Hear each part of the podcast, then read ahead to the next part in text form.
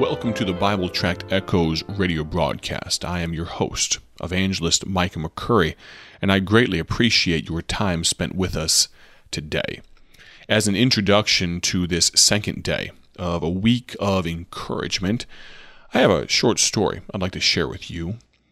A young boy, many years ago, was taken by his aunt and uncle to see Hampton Court that's a famous palace that was built on the outskirts of London by Cardinal Wolsey in the days of Henry VIII.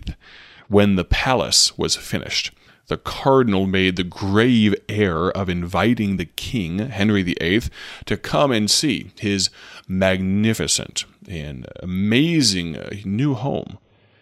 The king, who was, of course, not a righteous man, looked over it with jealous eyes this, he said, is a palace fit for a king, and always covetous and jealous of any rivals to his power and his glory. He added on to the cardinal, I think you'd better give it to me. Imagine that, walking into another man's new home and telling him to give it to you. Well, the cardinal valued his head more than his home, and he did just that even though a few years later he did end up losing his head. But on the grounds of Hampton Court, there was a maze of hedges, and for a penny or two, of course, remember this was years ago in England, just a penny or two, visitors could have the privilege of getting lost in that maze. Some of you listening right now, maybe you're familiar with corn mazes in the fall time of year, but here we had these beautifully done hedges. Of course, all the paths looked the same, and after a few turns, you could very easily be lost. Well, that young boy wanted to take a turn about the hedges. The paths narrow, the hedges high, there's no way to see over them. Eventually, he wandered into the middle of the maze, where the keepers of the beautiful gardens had thoughtfully provided a seat so that one could sit and think things over and try to unravel the maze's mystery before setting out once again. But the maze defied analysis. I'm not sure how long it was that the young boy wandered that maze before an attendant took pity on him and showed him the way out, but for you and your life and me and mine, I wonder how often it is that we sometimes feel lost. That we feel like we've come to the end of our rope, that no one seems to be able to help us, much less willing to or interested in trying to help us, and feelings of distress and being overwhelmed seem to wash over us. Well, I am sure with the vast preponderance of people that listen to this particular broadcast. I know that because I go to churches all across America, and really, we've heard from around the world people listening to this particular station at this particular time. And there are some, I'm sure, that feel distressed. And maybe you could just use a little part of this week of encouragement that we are focused on here on the Bible Tract Echoes radio broadcast. If you would like to take part, listen closely as we go to 1 Samuel chapter 30. Before we do that, I'd like to focus one more time, if we can, on a gospel tract called He Is Not Here. We are scarcely a month away from the celebration of Resurrection Sunday of Easter as it is widely known, and he is not here. That particular gospel tract would be a phenomenal usage of your time as a tool for the gospel's sake. What I'd like you to do is this I won't spend much time on it, but go to BibleTractsInc.org right now, if you would, or at the conclusion of this broadcast when you have time. BibleTractsInc.org and just search for He is Not Here what you can do is order that gospel tract for free. If you were to order today, we'd try to get it shipped to you as quickly as possible so that you would be able to use it before Easter time. Order as many as you can use through this next month or so. And if you would, be the light to someone else that's sitting in darkness. Share the gospel, the good news of the death, the burial, and specifically the resurrection of Jesus Christ. That title he is not here. What's that speaking of? Well, our God in human flesh, Jesus Christ, spent three days and three nights in a tomb. But thankfully, when the disciples came near and saw the stone had been rolled away, the angel told them, He is not here. That's great news. Don't you agree? Now, Let's find ourselves in 1 Samuel chapter 30, if you would. 1 Samuel chapter 30, and very quickly, for context's sake, we'll read the first six verses together. And it came to pass, verse 1, when David and his men were come to Ziklag on the third day, that the Amalekites had invaded the south and Ziklag, and smitten Ziklag, and burned it with fire and had taken the women captives that were therein. They slew not any, either great or small, but carried them away, and went on their way. So David and his men came to the city, and behold, it was burned with fire, and their wives, their sons, and their daughters were taken captives. Then David and the people that were with him lifted up their voice and wept until they had no more power to weep.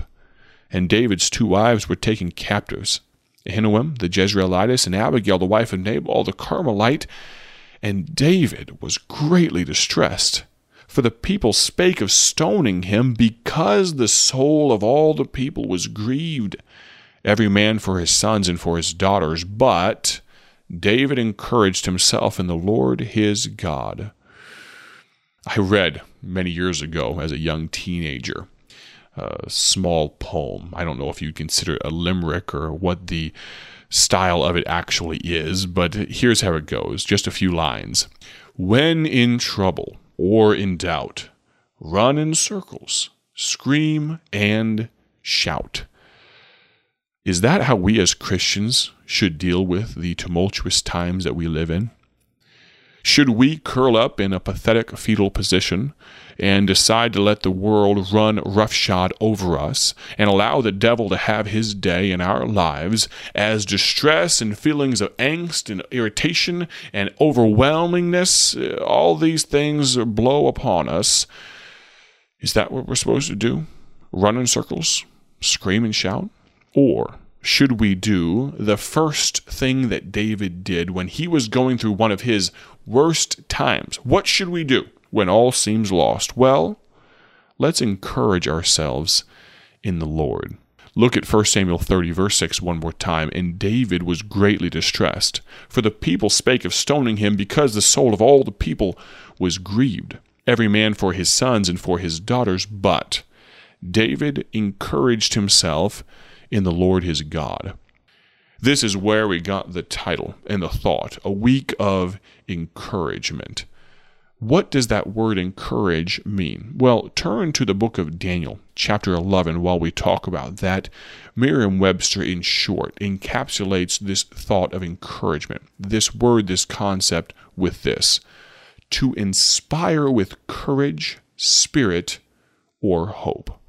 Now, on this program and in my preaching, I do not normally go to or dive too deeply into the Hebrew and the Greek, the foundational languages of our Bible. I'm not opposed to those that do, but I don't often do it myself. But today, the Lord led me in my study for this thought to this word encouraged understand, uh, if you would, while we look at Daniel chapter 11, verse 32. Let's read that together. And such as do wickedly against the covenant shall he corrupt by flatteries. But, get this, the people that do know their God shall be strong and do exploits. Now, you may ask, why did I pull this particular verse out of the book of Daniel and hold it up next to our context of the first Samuel account? Well, if we look at that last line in Daniel 11, verse 32, but the people that do know their God shall be what? Strong. Well, if we look at the Hebrew, the same base word in the Hebrew is actually translated here as strong in Daniel and as the word encouraged in 1 Samuel chapter number 30. Here's the thought there comes a time and a place when we must be strong, but the only source of our strength and encouragement comes when we do it, when we encourage ourselves in the Lord, or if we are people that do know our God. Basically, David made himself strong in the Lord. Now, that qualifier is incredibly important. Being strong in the Lord is not like being strong in anything else because when you develop your strength in the foundation of God Almighty, the omniscient, omnipresent, all powerful God of creation, you are plugging into a source of strength and encouragement that will never dry up. An encouraged person can deal with a hard situation. A strong, encouraged person will buck up under a bad time. An encouraged person can do as the old cliche says to pull himself up by his bootstraps. Why? Because he is encouraged specifically in the Lord. How can one do that though? How can one be strong when it feels like everything is falling apart around us? How can we be encouraged? Well, I'd like to look at this for just a moment. I believe that David remembered past victories.